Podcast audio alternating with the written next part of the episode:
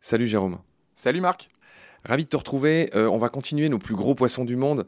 J'ai envie qu'on enchaîne sur, euh, sur un que je connais bien, euh, qui est le plus gros poisson d'eau douce d'Amérique du Sud. Il s'agit, je te laisse le dire. L'arapaima Voilà, Pirarucu, de son autre nom, qu'on trouve aussi en Guyane française d'ailleurs. C'est le plus gros poisson d'Amazonie. hein. Il peut faire 4,50 mètres apparemment, et je lu, ça c'est le plus gros, mais c'est des bébés qui atteignent facilement 3 mètres, 300 kilos, hein. c'est toujours ce même ordre de grandeur.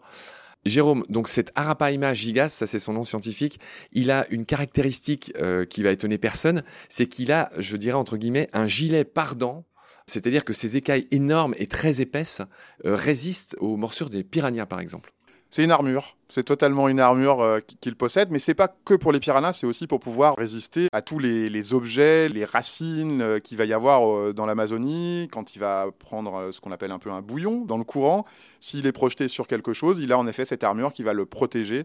Ses écailles sont solides, mais sont aussi très très belles, très colorées. C'est vraiment très très beau. C'est un poisson effectivement que tu dis très coloré, qui a des écailles un peu rouges. Malheureusement, elles sont, euh, comment dire, euh, ceux qui les pêchent euh, les vendent. On fait toutes sortes d'objets avec ces écailles qui sont encore une fois extrêmement épaisses. Et c'est une star des aquariums, l'arapaima. Il a une drôle de tête, il a une tête tout aplatie, on dirait une espèce de cuillère. Là encore, je pense qu'il faut vraiment aller voir à quoi ressemble l'arapaima. Il nage très lentement. Tu voulais ajouter quelque chose? C'est un animal qu'on retrouve dans des très gros volumes quand même en aquarium, parce que ça devient très gros. Mais on, on a souvent son cousin, qui est l'ostéoglossum, qui est un animal aussi que le public connaît bien, puisque c'est le poisson euh, qui est capable de sauter pour attraper les proies sur les branches au-dessus de l'Amazonie, que ce soit des papillons ou des petits oiseaux. Et il a exactement le même type d'écailles, des petites barbiches euh, au niveau de sa bouche, vit vraiment à, la, surface et ressemble, hormis la tête, à un mini arapaima en fait. D'accord, ah oui, bah, ok.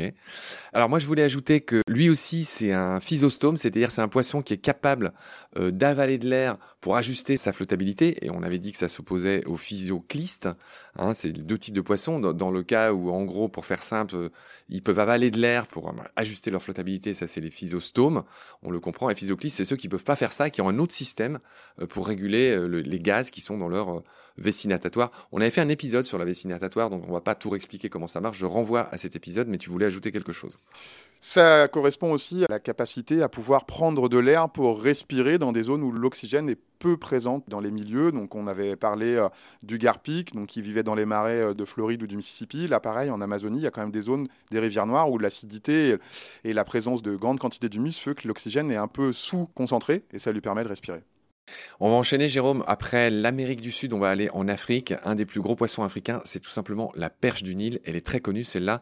L'Athès niloticus. Il y a eu tout un doc célèbre sur euh, cette perche qui a été introduite dans les grands lacs africains, notamment, euh, je crois que c'est au lac euh, Victoria. Tout à fait. Si je dis pas de bêtises, qui a absolument tout bouffé. Tout à fait. Ça a été une catastrophe, y compris. Il y a un doc célèbre qui raconte cette catastrophe. Enfin, il y avait, en plus, il y avait les avions qui venaient chercher ces perches, ramener des armes, je sais pas quoi. Enfin, ça a été une catastrophe évidemment humaine également. La perche du Nil, elle est pas rassurante. Hein. Quand on la voit, c'est vraiment un prédateur euh, incroyable. 2 mètres 200 kilos, poisson effrayant. Énorme poisson, agressif, qui mange à peu près tout, euh, même je pense ses propres congénères de plus petite taille. Il fait lui aussi partie des espèces envahissantes euh, exotiques. Ce sont des, des, poissons qui pourraient, avec le réchauffement climatique même, euh, s'installer durablement chez nous. La perche du Nil, elle est originaire donc d'Afrique, elle est originaire d'où? D'Éthiopie. On va la trouver en Éthiopie, bah, sur la zone du Nil. Mais maintenant, on va la retrouver sur quasiment tout le continent africain. Parce qu'elle a été introduite. Exactement, tout à fait. Et puis elle s'adapte vraiment très très bien. Les personnes qui connaissent un petit peu les poissons de chez nous, c'est une sorte de très très gros cendre. Ouais, ouais, ouais, rien à dire, c'est parfait, tu l'as parfaitement décrite.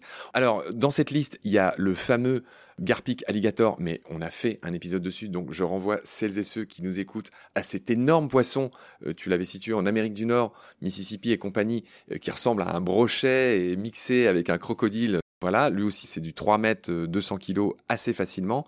On va retourner en Asie. Est-ce que tu me dirais pas un mot de la carpe géante du Siam, Catocarpio siamensis?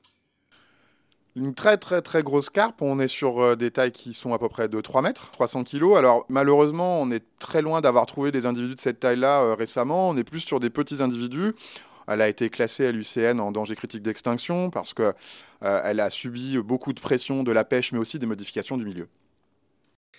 Voilà, on trouve que des individus les plus gros d'aujourd'hui, ils font plutôt 150 kilos. Enfin, aucun individu de plus de 150 kilos a été pêché depuis 1994, dit la littérature. Donc cette pauvre carpe, eh ben, c'est un peu comme dans beaucoup d'endroits, hein. même chez les baleines. Hein, euh, la chasse à la baleine fait que les énormes baleines, il y en a quasiment plus. Euh, la pression de chasse euh, humaine a aussi été une pression de sélection naturelle, ce qui fait que les individus maintenant sont plus petits. L'impact de l'homme se voit très facilement par la réduction des tailles maximum chez les individus. On va l'avoir sur le cabillaud ou sur la carpe géante du Siam, puisqu'on va réduire la quantité de reproducteurs. Voilà ce qu'on pouvait dire sur l'épisode du jour. Merci beaucoup pour tes lumières, Jérôme. Je te retrouve très vite pour la suite. Prends soin de toi. Salut. Merci beaucoup, Marc. À très bientôt.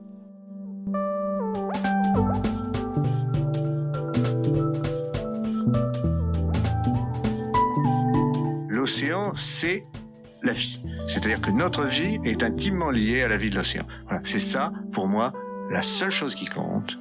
Tout le reste est secondaire, tirer du pétrole, des trucs. Pourquoi faire? Pour augmenter de 5% la production. Rigolade